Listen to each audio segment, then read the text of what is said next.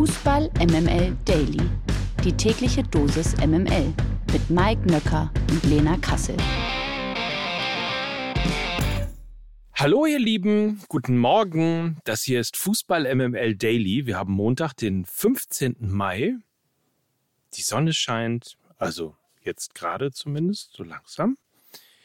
Wir begrüßen den Tag und wir begrüßen, ich weiß nicht, ob wir sie schon wecken dürfen oder zumindest wir versuchen sie vorsichtig anzusprechen. Guten Morgen, Lena Kassel. Guten Morgen, Mike Nöcker und guten Morgen an alle da draußen. Gut, es geht aber. Ich hatte ich, Ja. hatte ich irgendwie. Du, Ich äh, nee, weiß gar nee, nicht. Ist, ist alles harmlos. Ja? Ist Okay. harmlos heute. Okay. Ja, aber also Also ein ich habe ganz mein normales Wochenende quasi. ein ganz, ganz normales Wochenende gehabt. Ich habe meinem Ärger, äh, der generell an so einem Montag eventuell noch ein wenig in meiner Brust sitzt, ähm, schon am Wochenende rausgelassen. Ähm, und ich glaube, ich starte dann, bevor wir in die Analyse und so weiter und so fort gehen, muss ich mich, lieber Mike, natürlich erstmal entschuldigen. Ich muss mich entschuldigen bei Schalke 04 natürlich, weil ich prophezeit habe, dass sie eventuell ja doch was mitnehmen könnten in München. Ich habe es gejinxt, es gab Äh, Ich hab, 6-0. warte, ich habe es gar nicht mitbekommen. Das war nicht der Fall. Die haben nichts mitbekommen. Nee? Ja, ja. Ähm, Dann muss ich mich natürlich entschuldigen beim SC Freiburg. Ähm, da habe ich natürlich auch vorhergesagt, dass sie ganz klar spielerisch überlegen sind ähm, gegenüber Union. Entstand dann 4 zu 2 für Union.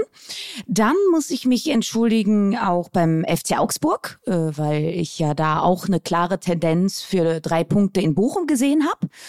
Und selbstverständlich auch ein dickes Sorry an alle Hertanerinnen und Hertaner, wo ich ja mit den Sätzen geschlossen habe, das lässt sich die Hertha auf gar keinen Fall nehmen. Sie haben kein Geld, aber sie haben Herz. Sorry, nicht sauer Beides auf die nicht. Jungs sein.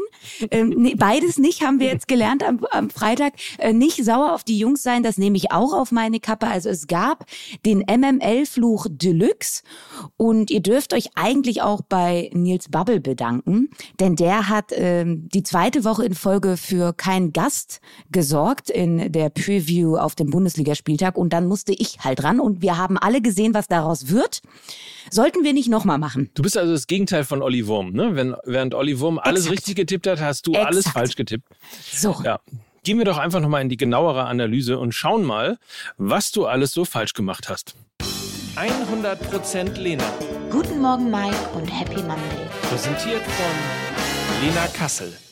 Zum Beispiel, du hast es ja gerade schon gesagt, erster FC Köln gegen Hertha BSC 5 zu 2. Trotz zwischenzeitlicher 2 zu 1 Führung geht die Hertha in Köln komplett unter. Köln feiert seinen dritten Sieg im vierten Spiel und der FC ist jetzt sogar am Klassenfeind aus, Klassenfeind, wie das klingt, aber mein Gott, am Klassenfeind aus Mönchengladbach vorbeigezogen.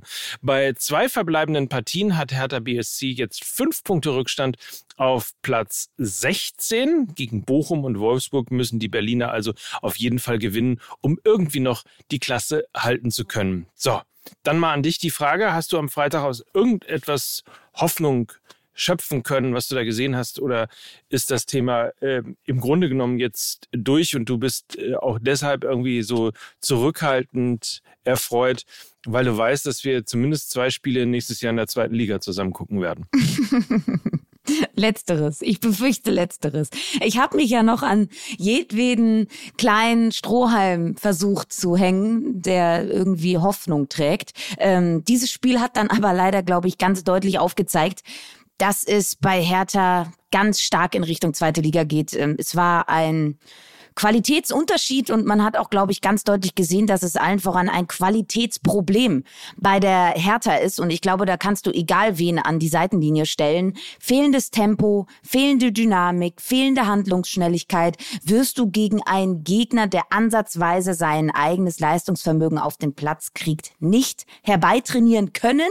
Ja, der aktuelle Kader ist meiner Meinung nach auch der schlechteste der letzten vier Jahre. Ähm, du musstest viel verkaufen, du musstest viele Qualitätsspieler verleihen, weil du Geld einsparen musstest. Das siehst du dann eben auch auf dem Platz. Der Kader ist in seiner Gesamtheit nicht wirklich Bundesliga-tauglich zusammengestellt worden, gerade in der Defensive nicht. Die Abgänge von Boyata, Toruna Riga, Niklas Stark wurden allesamt nicht qualitativ ersetzt. Und neben diesem ganz offensichtlichen Qualitätsproblem im Kader kommt ja dann aber auch noch on top dieses generelle fragile mentale Gerüst äh, dazu, was diese Mannschaft einfach hat. Äh, Spieler, die mehr Negativität als positive Geschichten mit dieser Mannschaft und auch diesem Verein verbinden. Für mich auch so ein bisschen Paradebeispiel dafür, dass Marvin Plattenhardt Kapitän dieser Mannschaft ist, also der Kopf dieser Mannschaft.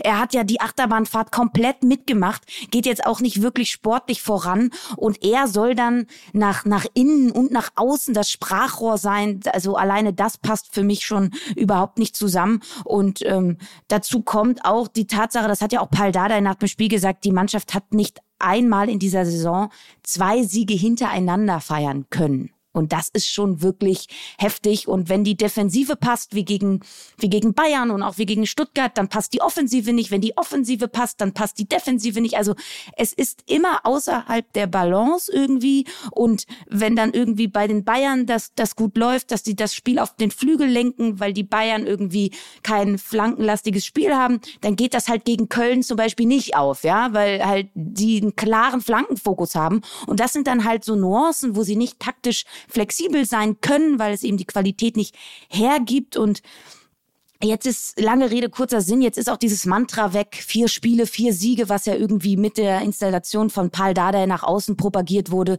Dieses gemeinsame Ziel gibt es jetzt nicht mehr. Und wenn selbst Paul Dardai, ja, der Erfinder des Berliner Catenaccios, fünf Gegentore in einem Spiel kassiert, dann weißt du auch in etwa, welche Stunde geschlagen hat. Also ich habe wenig, wenig Hoffnung und so ehrlich muss man sein, es wäre ein sehr verdienter Abstieg für Hertha BSC. Wir haben jetzt ein Date für die nächste Saison. Ist doch auch was. Na immerhin, na immerhin. Ich spüre keine Krise und das ist komisch für mich hier wirklich äh, darüber zu reden oder negative Energie auszustrahlen, haben wir anderes zu tun. Ja? Bayern München gegen Schalke 04. Ähm, die haben sich, glaube ich, gedacht, irgendwie, was die Dortmunder können, können wir auch. 6 zu 0 gewinnt der FC Bayern gegen Schalke. Seit langem gab es mal wieder einen Kantersieg der Münchner. Und man muss es auch einfach so sagen, Schalke war über 90 Minuten lang komplett chancenlos. Mit Müller in der Startelf und Gnabry in der Spitze strahlten die Bayern von Beginn an eine Siegessicherheit aus und bleiben damit Tabellenführer. Schalke rutscht nach der Klatsche wieder auf den Relegationsrang ab. Besonders bitter für Königsblau. Top-Torjäger Marius Bülter holte sich seine fünfte gelbe Karte ab und wird kommendes Wochenende gegen Frankfurt nicht auflaufen dürfen. Deutliche Niederlage in München, Lena. Hat Schalke das Spiel einfach hergeschenkt, um sich auf die nächsten beiden zu konzentrieren? Nee, sonst glaube ich, hätten sie auch anders aufgestellt. Ne? Sonst hätten sie eben nicht die gelbe Karte von Marius Bülter ähm, riskiert. Die haben sie jetzt riskiert. Ich glaube, allen voran hat es natürlich mit wirklich einem sehr, sehr guten FC Bayern zu tun. Ähm, also mir san wieder Bayern. Das könnte die Überschrift dieser Partie sein. Ich glaube, neben dem Dortmund-Spiel ähm, war das, glaube ich, der beste Auftritt der Bayern unter Thomas Tuchel. Äh, spielerische Leichtigkeit, Automatismen, Absprachen, Kombination, Hinterlaufen, mal den Ball durchlassen. Also da war sehr viel eingespieltes, was ich gesehen habe. Stichwort Hinterlaufen, die Einbindung der beiden Außenverteidiger von Masraui und Cancelo hat mir unheimlich gut gefallen. Viel Dynamik, viel Zug nach vorne, äh, gute Absprachen, auch da wieder mit Coman und Sané. Äh, Masraui hat sich ja dann sogar mit einem Tor belohnt, Cancelo mit einem Assist. Und ich glaube, wenn die Bayern so spielen, dann lassen sie keinen einzigen Punkt mehr liegen. Und wenn du eben den alten FC Bayern auf dem Platz haben möchtest, dann musst du eben den Mr. FC Bayern auf den Platz kriegen, nämlich Thomas Müller. Irre Statistik, äh, zumindest die Torstatistik, mit Müller auf dem Platz unter Thomas Tuchel. 18 zu 6 Tore, ohne Thomas Müller auf dem Platz 1 zu 7. Das ist eine ziemlich deutliche Sprache und das hat auch dieses Spiel wieder gezeigt, aber klar, die Bayern spielen jetzt halt auch nicht mehr gegen eine Mannschaft, die da unten drin steht, sondern sie spielen jetzt gegen zwei Mannschaften, wo sie in der Hinrunde nicht über ein 1 zu 1 hinauskamen, nämlich gegen Köln und Leipzig. Also ich weiß nicht, ob das so unbedingt Aussagekraft jetzt für die Meisterschaft hat, dieses Spiel gegen Schalke, weil eben auch die Schalker das sehr, sehr naiv verteidigt haben. Sie haben es genau in diesem Eins gegen Eins über den ganzen Platz gemacht, hatten dadurch ständig Mismatches in diesen Eins gegen Eins Duellen, weil sie eben qualitativ auf allen Positionen schlechter besetzt sind als die Bayern. Ist ja klar, leichtfertige Bälle verloren, technische Fehler. Ähm, das war eben nicht diese Tagesform, die du brauchst, um den FC Bayern weh zu tun. Dazu äh, gab es dann eben noch diese absolut ärgerliche gelbe Karte von Marius Bülter und eben auch ordentlich was drauf aufs negative Torverhältnis. Ne? Und wir wissen alle, Torverhältnis am Ende ist dann eben auch ein Punkt. Da haben sie das zweitschlechteste da unten drin zusammen mit dem VfL Bochum. Also direkt sechs Nüsse zu kassieren ist wirklich aus Schalker Sicht richtig, richtig unnötig gewesen. Aber, und das möchte ich auch mal betonen, weil wir ja auch immer als Bayern-Hass-Podcast deklariert werden, ähm, ein wirklich sehr überzeugender Auftritt vom FC Bayern München. So ist es. Und vielleicht haben die Schalke auch einfach gesagt, wisst ihr was, in Dortmund, euer goldenes Buch, das könnt ihr euch sonst wo hinstecken. so genau das, genau so. Oder, oder sie haben halt gesagt, hier Lena Kassel, nee, von wegen Fußballexpertin. Eine Frau, was, Fußballexpertin. So halt. Äh, Kann ja auch sein. Was meinst du, was ich für Häme an diesem Wochenende abbekommen habe? Mein ich lieber weiß. Herr Gesangsverein, ne? du musst mich diese leid. Woche mal schön aufpäppeln und ein bisschen streicheln, mein Lieber. Das mache ich auf jeden Fall und sehr, sehr gerne. Auch wenn wir jetzt nochmal über VfL Bochum gegen den FC Augsburg sprechen Nein. müssen. Nein. Nein, willst du nicht? Nein. Na doch, komm, mach schnell. Ich freue mich allerdings, weil dem VfL Bochum ein Riesenschritt in Richtung äh, vielleicht ja Nicht-Abstieg gelungen ist. Ähm, nach dem 3 zu 2 gegen Augsburg verlässt der VfL nämlich die Abstiegsplätze. Der FC Augsburg verpasst auf der Gegenseite den Klassenerhalt und rutscht noch einmal etwas unten rein. Dank eines Doppelschlages in Halbzeit 2 zog der VfL das Spiel auf seine Seite. In der Schlussphase wurde es dann aber doch nochmal spannend. Letztlich ließ Bochum aber nichts mehr zu und so gewann der VfL nach sechs sieglosen Spielen am Stück erstmals wieder im Ruhrstadion. Nächste Woche geht's für den VfL nach Berlin würde eine Leistung wie die gegen Augsburg aus deiner Sicht für den Klassenerhalt reichen? Und muss man sich nochmal Sorgen um den FCA machen? Immerhin, die spielen ja noch gegen Dortmund und in Gladbach. Also ich glaube, dass der VfL Bochum mit seinem Tempo von Antwiadje, Asano, Zoller und Co. definitiv Berlin wehtun kann. Aber was weiß ich denn schon? Ne? Was weiß ich ja. denn schon? Deshalb ja. können wir die Frage Sag bloß auch nicht sein so lassen. wie die können da was mitnehmen. ich sag gar nichts. So, ich sag, was, was, ganz ehrlich, ich bin jetzt in einer großen Bredouille, weil wenn ich jetzt sage, ich glaube nicht, dass der FC Augsburg noch was mit dem Abstieg zu tun haben wird, dann wird es wahrscheinlich so kommen. Aber äh, ich, also ich glaube nicht, dass der FC Augsburg noch was mit dem Abstieg zu tun haben wird, weil sie werden natürlich allerspätestens am letzten Spieltag gegen Gladbach gewinnen. Ist ja klar, ne? Also es ist ja gefundenes Fressen. Ähm, nichtsdestotrotz muss man zu dieser Partie auch sagen, dass die Tore vom VfL Bochum, gerade das zweite und das dritte, das waren zwei abgefälschte Schüsse von Augsburgern, die dann in das Tor gefallen sind. Das war auch mit sehr viel Spielglück.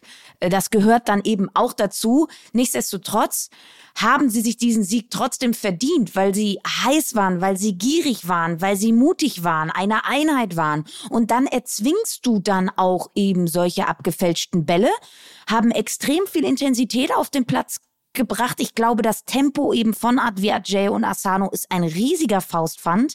Das äh, musste dann auch die Augsburger Defensive zu spüren bekommen. Hab das fehlende Tempo in der letzten Kette beim FCA angesprochen. Das, das wurde eindrucksvoll ähm, zur Schau gestellt am Samstag. Und die, die Augsburger hingegen, die müssen sich einfach vorwerfen lassen, dass sie in dieser Partie die anfällige Bochumer Defensive nicht genügend gestresst haben. Also sie haben relativ wenig Druck auf die letzte Kette des VfL Bochum gemacht und äh, da, das, das müssen sie sich einfach vorwerfen lassen. Und ich glaube dennoch, dass, dass sie eben nicht genügend Druck verspürt haben in dieser Partie, weil der eben beim VfL Bochum deutlich größer war und äh, der, der FC Augsburg da schon noch ein kleines Pölsterchen hat. Wenn natürlich alle anderen jetzt anfangen, da unten noch zu punkten, dann wird es kritisch, aber das glaube ich einfach nicht.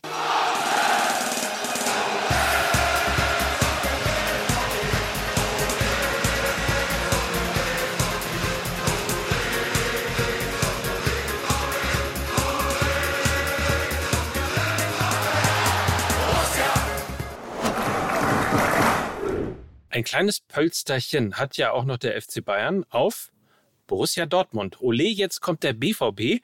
Fünfmal wurde die Torhymne im Westfalenstadion gespielt, gleich insgesamt elfmal innerhalb von einer Woche.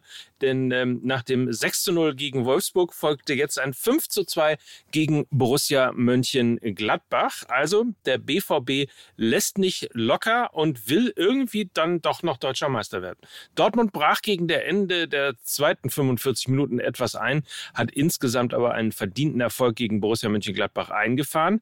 Die überragenden spannenden Akteure dabei waren Doppelbacker Sebastian Aller, der unter anderem mit einer traumhaften Hacke getroffen hat und wieder einmal Daniel Mahlen. Gladbach hat insbesondere in der ersten Halbzeit desolat aufgetreten. Nach dem Spiel gab es erste Gerüchte, dass Trainer Farke aus dem Amt wohl der Fohlen ausscheiden werden sollte oder andersrum gesagt vor dem Aus bei den Fohlen steht. So, also das eine ist die Gladbacher Trainerdiskussion anhand des Dortmund-Spiels, ist es aus deiner Sicht fair oder nicht fair? Weil man kann ja auch umgekehrt sagen, Borussia Dortmund war auch einfach brutal stark. Also da möchte ich zu meiner Verteidigung sagen, dass ich dieses Ergebnis, glaube ich, äh, relativ richtig vorhergesehen, äh, vorhergesagt habe. Äh, deshalb einfach nochmal in die Freitagsfolge äh, reinhören. Da habe ich nämlich genau gesagt, warum der BVB Borussia Mönchengladbach in der Güteklasse schlagen wird. Deshalb äh, spare ich mir jetzt diese Analyse und äh, möchte auf jeden Fall lieber kurz über Daniel Farke sprechen und äh, seine möglichen Aus bei Borussia Mönchengladbach. Äh, also, dass man diese Trainerdiskussion führt, ist, glaube ich, vollkommen richtig. Ich finde den Zeitpunkt nur ein bisschen komisch, also weil bei Borussia Mönchengladbach geht es um gar nichts mehr. Es sind jetzt noch zwei Spieltage. Setz dich nach der Saison zusammen, da gibt's eine kleine Sommerpause, da kann man sich durchaus zusammensetzen, alles nochmal besprechen und dann eben die richtigen oder eben falschen Schlüsse daraus ziehen. Aber der Zeitpunkt jetzt, der verwundert mich dann doch, weil diese erste Halbzeit von äh, Borussia Mönchengladbach gegen Borussia Dortmund war jetzt auch nicht so, dass das jetzt ein einzigartiges Phänomen in dieser Saison gewesen wäre. Solche Halbzeiten haben sie schon das eine oder andere Mal in dieser Saison gespielt. Das heißt, ich verstehe nicht, warum jetzt die Aufruhr so groß ist, weil diese Leistung hat mich wie gesagt, 0,0 überrascht. Ähm, es, es steht für diese leblose Borussia, die wir jetzt gerade nach der Winterpause erleben, wo meiner Meinung nach auch Daniel Farke einen großen, großen Anteil daran hat. Mir gefällt seine Kommunikation überhaupt nicht. Mir gefällt äh, die Balance in seinem Spiel überhaupt nicht. Also ich finde seinen generellen Ansatz, geilen Ballbesitzfußball zu spielen, äh, spielerische Lösungen zu suchen, alles toll, mag ich total gerne, aber es kommt anscheinend äh, nicht wirklich bei den, bei den Spielern an. Also er dringt nicht nicht zu den Spielern durch mit seiner Idee, weil die Partien, wo sie wirklich mal überzeugt haben, die kannst du wirklich an einer Hand abzählen. Und das ist dann einfach zu wenig, wenn du ihn vorgestellt hast als Mann für die neue Borussia, der Mann, der die Mannschaft weiterentwickeln soll, der Mann, der den Umbruch vollziehen soll. Dass er das kann, hat er schon gezeigt bei Norwich. Er ist ja zweimal mit ihnen aufgestiegen, hat da eben genau so eine, eine Mannschaft weiterentwickelt und vorangebracht. Bisher fehlt das noch bei der Borussia. Borussia. Die Entwicklung von Spielern bleibt aus, der, der Einbau von jungen Talenten wie Luca Netz bleibt aus. Und ich glaube, äh, das ist definitiv der Zeitpunkt, wo man auch mal über den Trainer reden sollte, nur vielleicht jetzt eher in zwei Wochen und nicht jetzt. Ähm, aber dass über ihn gesprochen wird, vollkommen richtig, weil so wie sich die Borussia entwickelt, ähm, ist das, ist das wirklich sehr, sehr bedenklich. Und man hat natürlich die Gefahr, wenn man jetzt mit ihm weitermacht, und da sind Zweifel, dass du den Umbruch eben verschläfst, mit in die neue Saison schleppst, falsche Entscheidungen auf dem Transfermarkt tätigst. Und dann hat das eben sehr, sehr weitreichende Folgen für die neue Saison. Und deshalb müssen sich da Roland Wirkus und er definitiv mal zusammensetzen. Fakt ist aber auch, wenn Wirkus äh, Farke absägt, dann muss der nächste Trainer sitzen.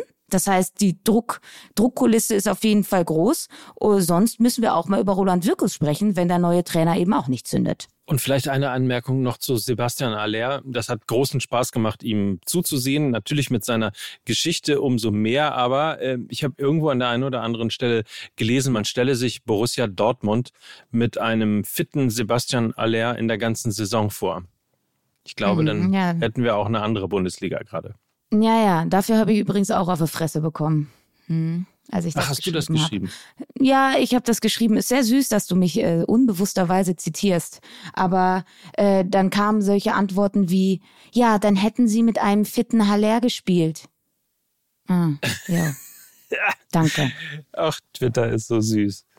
Ja.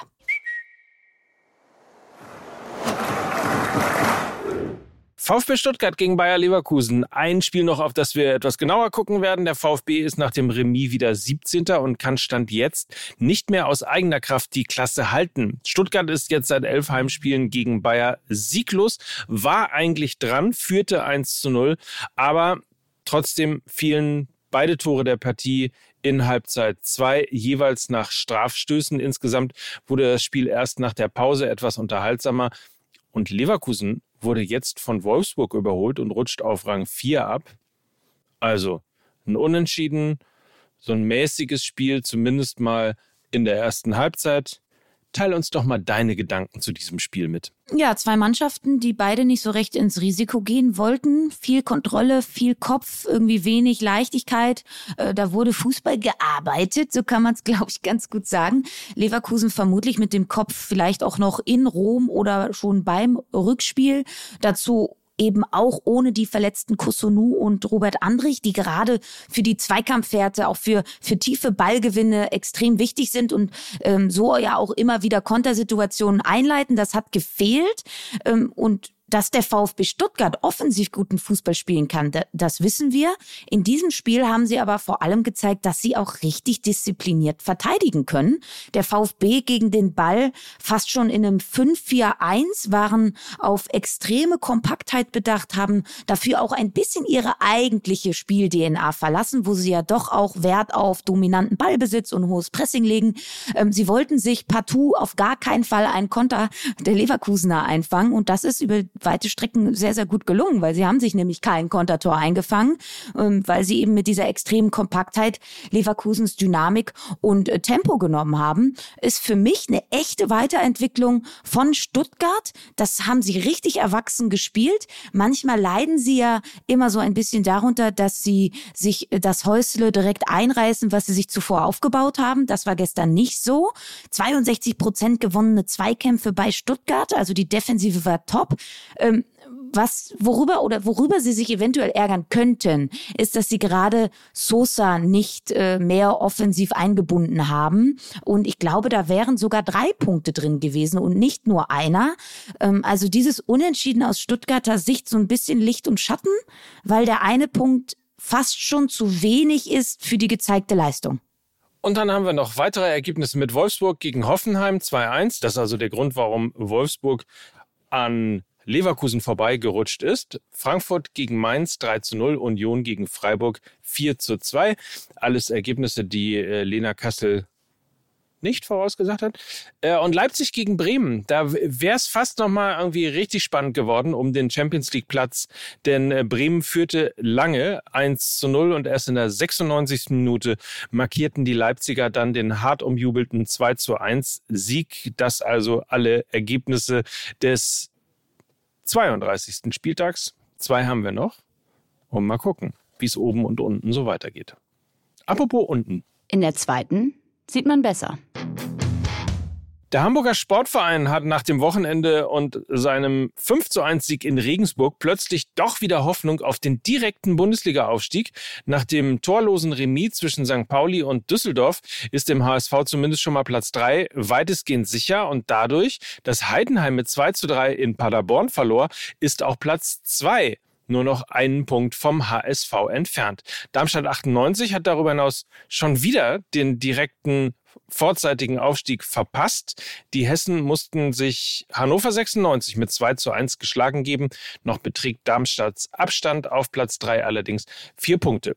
Sandhausen und Regensburg sind so gut wie abgestiegen.